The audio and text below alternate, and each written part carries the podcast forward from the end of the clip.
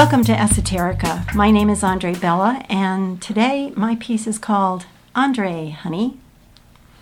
It was nineteen sixty-four. I was a junior in a large high school in the affluent town of Greenwich, Connecticut, where my father was the high school principal. Still struggling emotionally from my parents' divorce, which I saw as shameful, I was a quiet, conscientious student with a group of like-minded friends who were not part of the in crowd of cheerleaders and football players. The social climate of our school fell into three groups. On top were the movers and shakers who seemed to have everything. Their fathers were heads of big companies in New York City, well-educated and traveled, financially and socially secure and comfortable, reading a bobbing Wall Street Journal on the daily train trek to the city. Their kids were destined to attend Ivy League colleges and eventually take their parents' places on the membership lists of the local country club.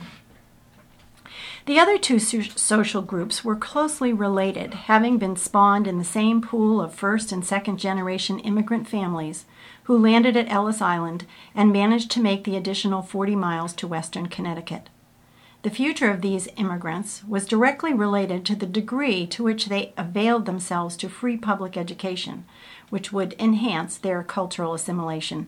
In other words, if you learned English ASAP, you could get a job, save up enough money to buy a house, and raise your children as English-speaking citizens of an affluent WASP community, a community that worshipped education, both public and private, and had the money to pay for it. If you were smart, you hung on to the WASP coattails and moved up into this second group, not WASP, but the next best thing.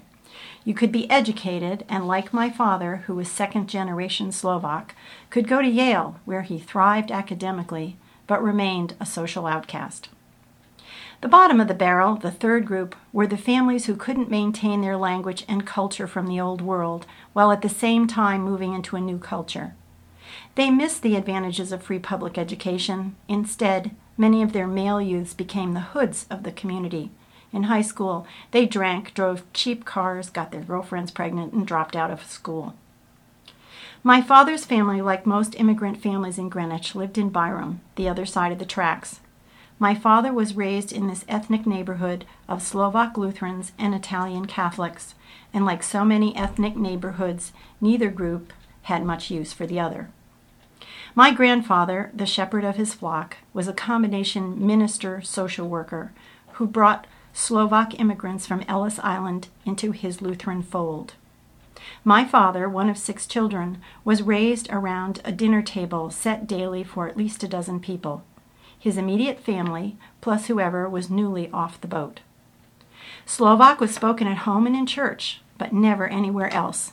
Education was God. One day, my father told his mother he didn't want to go to school. My grandmother, who supplied an abundance of food for the dinner table by raising and slaughtering her own chickens, took my father into the backyard, put his head on the chopping block, and told him that if he didn't go to school, he would be the block's next victim. My high school principal father always said that his mother scared him so much that he could never stop going to school. But the family message also rang with ethnic prejudice. We're not like those lazy, ignorant Italian Catholics who follow the Pope, who tell them to have lots of kids, who will grow up to be totally ignorant, drop out of high school, and only hold jobs as manual laborers, if they're lucky. But at the tender age of seventeen, I was about to learn how meaningless this message was. Ken sat behind me in our high school geometry class. Normally, we would not have been in the same class. I was in college prep, and he was in business, which translated into typing, shop, and basic math. Definitely not geometry.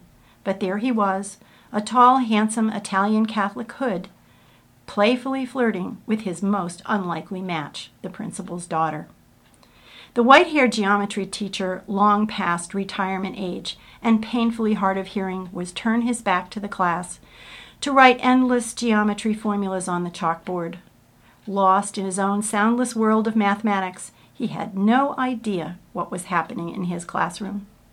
Thus was created the magic moment for Ken to whisper tenderly in my ear during every class, "Andre, honey, will you marry me?" embarrassed and shy, but attracted to his boldness and good looks.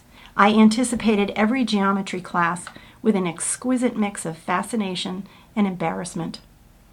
One day he silently passed me his class ring, carefully wrapped with a piece of pink yarn so that the ring would fit my small finger. He whispered, "Will you wear my ring?" as the deaf geometry teacher droned on, scrawling endlessly across the chalkboard. I could barely admit to myself that I looked forward to every class when Ken would call me Andre Honey and ask me to marry him. It was absurdly tender. I didn't even really know Ken, but over the years I realized that he had changed my life. I never saw Ken after our geometry class together, but two years later I read his obituary in the local paper. Despite his A in geometry, he had dropped out of high school, joined the Army, and gone to Vietnam, where he had been killed in action. Reading his obituary broke my heart, and with that came the clarity that all the ethnic prejudice in the world meant nothing to me compared to the infinitely simple importance of a tender, nameless relationship between two people. Time and events have a way of changing entrenched ideas. Restless, romantic youth simply breaks the old and creates a new and better world. Sometimes it's painful, sometimes it's sweet, but you never forget. Thanks for listening.